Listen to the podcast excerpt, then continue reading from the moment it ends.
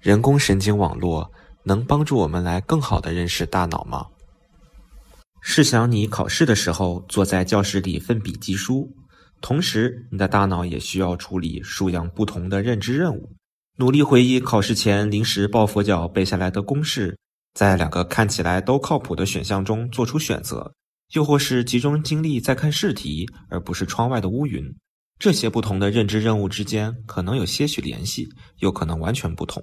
那么，我们的大脑是如何处理这些不同的任务呢？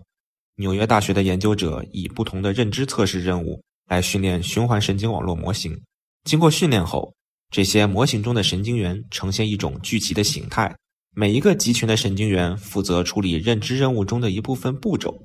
通过不同的组合方式，神经网络便能利用这些集群来处理不同的认知任务，并且能够利用一些任务的已有理解来执行新的任务。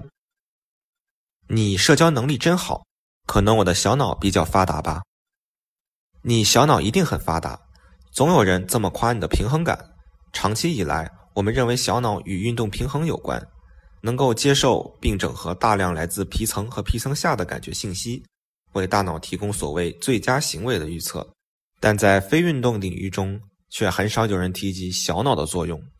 直到近期，科学家发现小脑的异常。与成瘾和精神障碍有关。纽约爱因斯坦医学院的研究团队认为，小脑可能通过直接投射到腹侧被盖区 （VTA） 来促进动机性行为。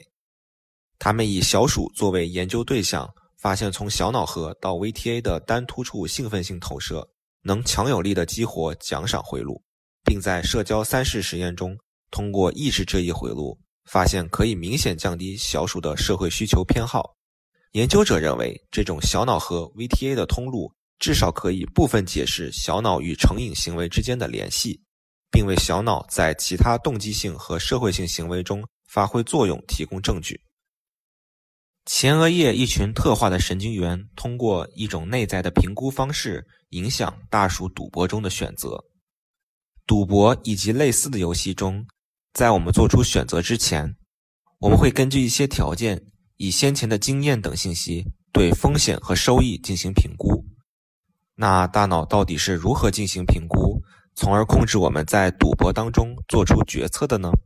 今年一月份刊登在《Neuron》上的一篇文章，就利用大鼠实验，在前额叶发现了一群特化的神经元，可以预测赌博中的选择。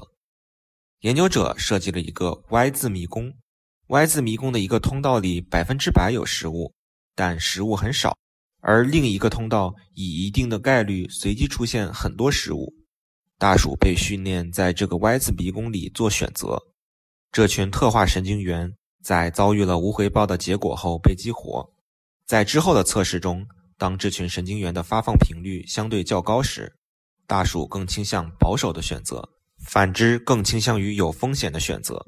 用光遗传的方法来抑制这群神经元。会促使大鼠更多的去冒险，做出风险大的选择。研究者认为，这群神经元会对之前负面的结果进行评估、加工，进而影响之后赌博当中的选择。一种用于跨皮层数据建模的启发式脉冲神经网络，我们可以借助 Hodgkin-Huxley 模型或其变种，用数学公式来模拟神经元的生物膜电位变化。进而重构电信号在皮层网络的传递。这种模拟皮层网络活动的模型被称为脉冲神经网络。但在模型训练过程中，脉冲神经网络往往难以达到稳态，且重构效果与实际突出的记录结果也截然相反。为解决这一系列的难题，匹兹堡大学的 Brent Doran 课题组就提出了一种新的思路。他们发现，猕猴 V4 区域的成对神经元受注意力支配的时候，发放率的相关系数会发生显著的下降。在对该现象建模之前，研究人员从记录结果中抽提出三条限制，对脉冲神经网络进行启发式的设计，使用多个视觉相关脑区的记录结果来训练模型。模型的重构结果不仅很好的还原了在 V4 区的发放特性。也与突出的记录结果一致。共享胜利之后，下次胜利更容易到来。通常人们认为，一支竞技队伍的战斗力取决于每位队员的实力。拥有超级巨星的球队实力更强，而实际上，队伍的实力不只是队员实力的简单相加。太多有才能的成员反而会使队伍合作不畅。过去的研究往往专注于个体的技能技巧，而最近发表在《Nature Human Behavior》的一篇研究，分析了成员之间的关系。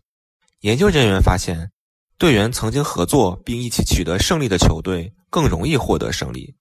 研究者们分析了篮球、足球、棒球、板球和 DOTA 2等五项运动的联赛数据后发现，共同胜利的经历比球员个人实力更能显著增加球队获胜的几率。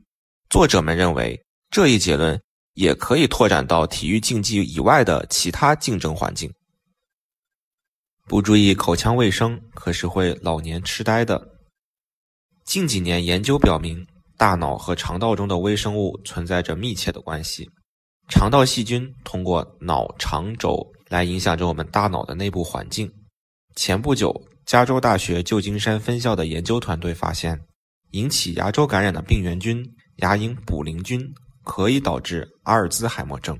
科学家们认为，形成阿尔兹海默症的原因是由于特征性的贝塔淀粉样蛋白沉积。这项研究证明了由牙龈卟啉菌分泌的牙龈蛋白酶可以引起患者大脑出现的绦蛋白过度磷酸化。据此，他们以牙龈蛋白酶为靶点，设计出小分子抑制剂，开展临床研究。目前的数据表明，这种小分子抑制剂可以减少脑中的牙龈卟啉菌感染，减缓和预防 AD 患者的进一步神经变性和毒性物质积累。